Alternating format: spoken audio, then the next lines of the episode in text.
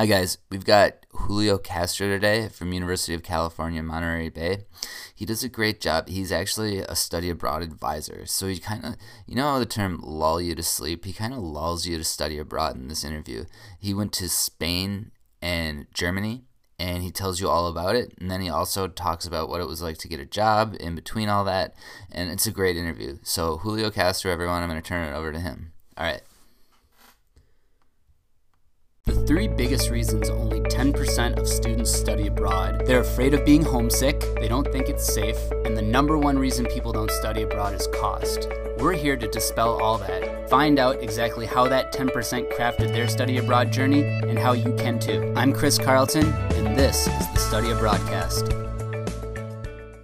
Okay. Hello, everyone. Welcome to another episode of the Study Abroadcast. I've got Julio Castro here from University of California, Monterey Bay. Yeah. So Julio, thank you very much for being here. Welcome to the show. How are you doing today? What's what's going on? I am doing wonderful. Thank you for having me. I'm super excited to be representing one of the California state universities. Yeah, great. Well, diving right into it, it doesn't it sounds like you didn't study abroad too long ago, right? You studied abroad yourself, is that right? I did. I actually studied abroad twice, once in undergrad and then in graduate school. For my undergrad, I studied in Spain for a year, and in my graduate school, I did a semester um, in Germany. Okay. Wow. So European bound, huh? Yeah, I'm. I am a big. I'm a big fan of the European lifestyle. So I guess can you take us back to the first time before the first time you went? And a lot of people are going through this now. They have fears. They have doubts. What um what was going through your head when you were booking these flights and planning your time abroad? Did you have any reservations at all? You know, I had myself, I had minimal reservations. It was something that I always wanted to do. I didn't go too far from home, um, even though I lived on campus and had the wonderful college experience. I really wanted to get away for a little bit. Um, and that first year I signed up for it, I wasn't really nervous until I actually got on the plane and I asked myself, like, oh man, what did, what did you do? What did you sign up for? This is crazy. Um, and prior to that, I had, um, I didn't really tell anybody that I was going to be studying abroad. I just decided to do it. I had a friend um, who was, and a coworker who was thinking about doing it. So we were kind of following up in the process. And um, our parents, both of ours, so we're both um, Hispanic first generation students, and our parents were really not on board. They were pretty pretty against it, and I um, jokingly told my parents, um, you know, I, I I can't understand why you're stressed out or worried about me when you can contact me. You can contact me anytime you want. Um, and I remind them when you left um, your home country in the 80s, you didn't even have a phone. Your parents didn't have a phone. You couldn't even talk to them. I said, what you did to your parents is horrible. What I'm doing is just great, and I'm I'm not I'm not um, hurting you as bad. And so they it took some time. That's and, hilarious. Uh. Finally, when they booked their when I booked my flight and um, we got everything to go, they um, they were a little bit they understood by the end of why we wanted to do it, what our reasoning was. We wanted to explore. We kind of had this. Uh, we were just getting to become familiar with the travel bug, and then we went. Okay, and can you tell me? Can you back up a little bit? I'm sorry. Can you tell me why you chose Spain and Germany respectively? So actually, yeah. So for for Spain, I wanted to go to a Spanish-speaking country, and the programs that were available at my university back when I first studied abroad were only a year. You couldn't select any other options, so we only had year-long programs, and I didn't really take the time to to to to learn another language um, other than Spanish. I spoke Spanish fluently. It was um, English and Spanish are both my mother, my native tongues. Right, I grew up speaking both. Okay. And so I was debating between Costa Rica and Spain, and I think similarly to a lot what a lot of other students who have a Hispanic background, we wanted something a little bit different than Latin, right? Something more non-Latin American. So I thought, well, you know, I'm going to go um, figure out what's going on in Europe, and that was really the driver for that. When it came time for graduate school, I actually, um, when I came back, I was working uh, at the international office as a student assistant, and um, when I was getting ready to go to graduate school, we were welcoming a lot of international students, a big boom for our university um, here. And I met a lot of German students, and I just really got along with them. And prior to that, when I first was in Spain, I never thought to go to Germany. I never planned a trip to Germany. Right. Um, and so I just, it was really just that connection that I made with these German students. And um, in graduate school, I decided, okay, I think it's time for me to do a semester um, in Germany, and I did, and it was uh, amazing. It was an amazing, amazing, amazing experience. And how long did you go for both times? I in Spain, I was for, there for 11 months. Um, oh wow, months close for the year. Yeah, I stayed a little bit after um, studies to just kind of hang out in the summer before I came back. And in Germany, I was there for about seven months. Same thing. I stayed out there in the summer and I traveled a little bit um, with my uh, with my siblings. Actually, some of my family members came to visit, and they were in Europe for the first time, and I was able to show them around to all my favorite spots and favorite cities. Okay, and now I don't know if this is too long ago, but do you remember like what a day in the life was like with your classes in either Spain or Germany? Yeah, so it's um, it's, it's funny. Um, like a lot of people so for example like 11 months did you go, did you come home in between then or were you just out there for 11 months? I was out there for 11 months. Um, i didn't um, come home. You know i never really crossed my mind. I guess if i really wanted to it could have been an option but i just my friends and i we would rather use that time and that money to travel to different countries throughout the holidays the first semester we didn't leave the country we just wanted to travel to other cities within spain to just really get comfortable with the country and explore what what was all over. And then in the winter holidays, that's when we started jumping around, kind of country hopping to a lot of different places. Um, and spring was just we had the the, the um, we were so comfortable. We even jumped down to Morocco to um, the northern part of Africa, so we were super excited. Okay.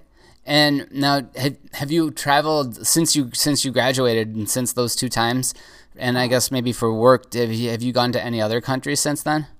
Yeah, so I jumped. Um, I jumped into the field. The position for um, the education abroad coordinator opened up while I was actually abroad in Germany, and I still had a couple of courses to come back for and complete graduate school. And I applied for the position, and things lined up, and I um, I got the job. I got the gig, so I came back to um, my home university, to my undergrad university, and I started working here while I finished graduate school. Oh wow, that's a great was, story. It is, yeah, and I have been able to travel a little bit um, back to Europe as part of work and back to Germany, which is, was awesome for me to go back to. And I was, I was there last winter, and then last summer I was able to go back to Spain, and that was after all these years I studied abroad. Maybe um, it was in 2011. So after all these years, I was my first time back to Spain itself, and it was just a wonderful thing. Um, and I did do South America. I went to a couple countries: uh, Chile, Ecuador, um, Uruguay. I went to Panama, to Honduras, and it was just a whole different Latin American experience. And I, I, I, I, look back to that time when I decided not to go to Costa Rica because I wanted a different experience. And I thought to myself, oh man, every country has so much different um, experiences to offer. So if I would have ended up in Costa Rica, it would have been an equally amazing experience. Yeah, definitely. And now, throughout these travels, is there is there one of the things we say on the podcast that it's not a question of if something goes wrong; it's a question of when something goes wrong. But do you have a specific story you want to tell? Like maybe you got lost somewhere, you got stuck, or something like that.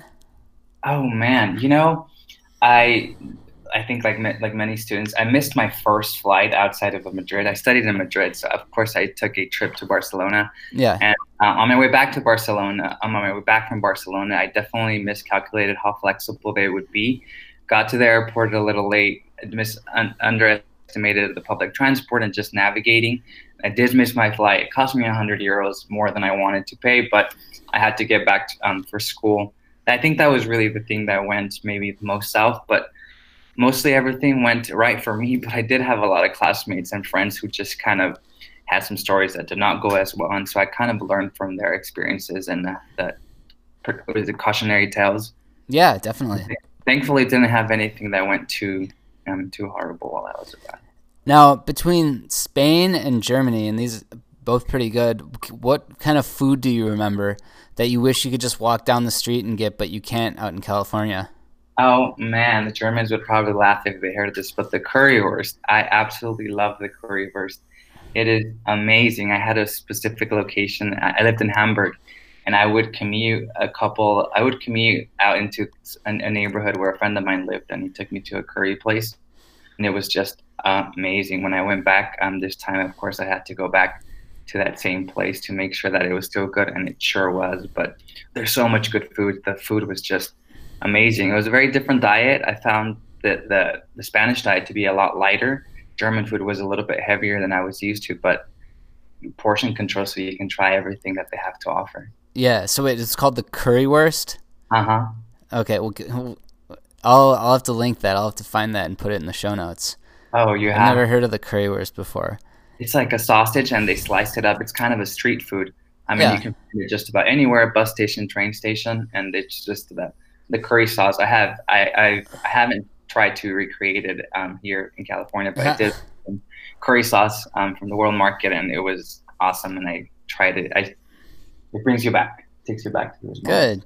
Yeah. And h- how has your experience affected you since you since you or when you return home? Did you see the world differently? How did it help you with your major? I mean, you told me you you told me once that you were at a different school. You got a job at a different school, and then you were already studying at another school. But just how did it change your view of the world studying abroad? it changed my life completely. I had a very narrow um, view of the world, and I think that was just uh, because of my upbringing, right? So I didn't have access to to travel. Travel. I would go back and forth to Mexico visit my family, which was a wonderful experience.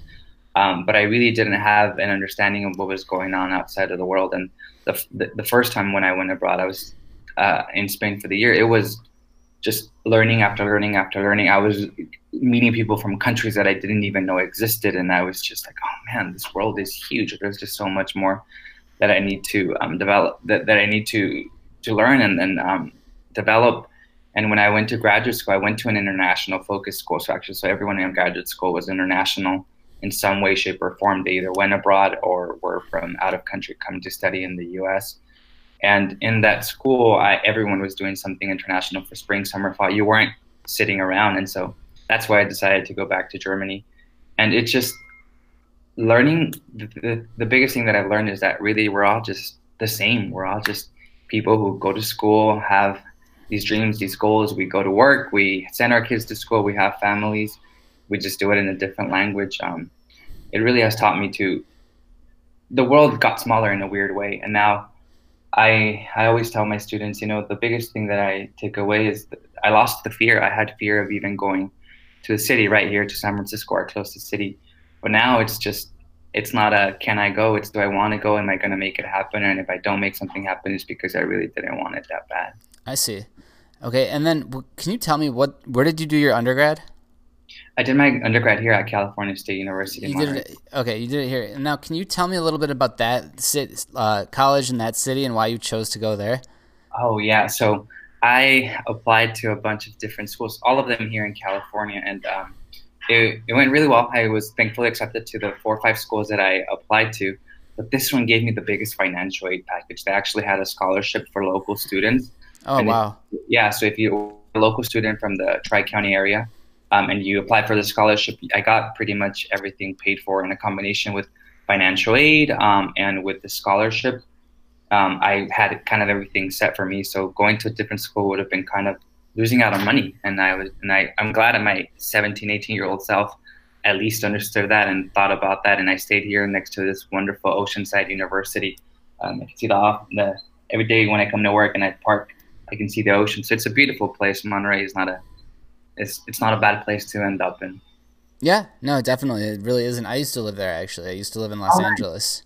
Oh wow, Yeah. So where? Yeah, where, Cal. What city is that in? Is that is Monterey Bay the name of the city?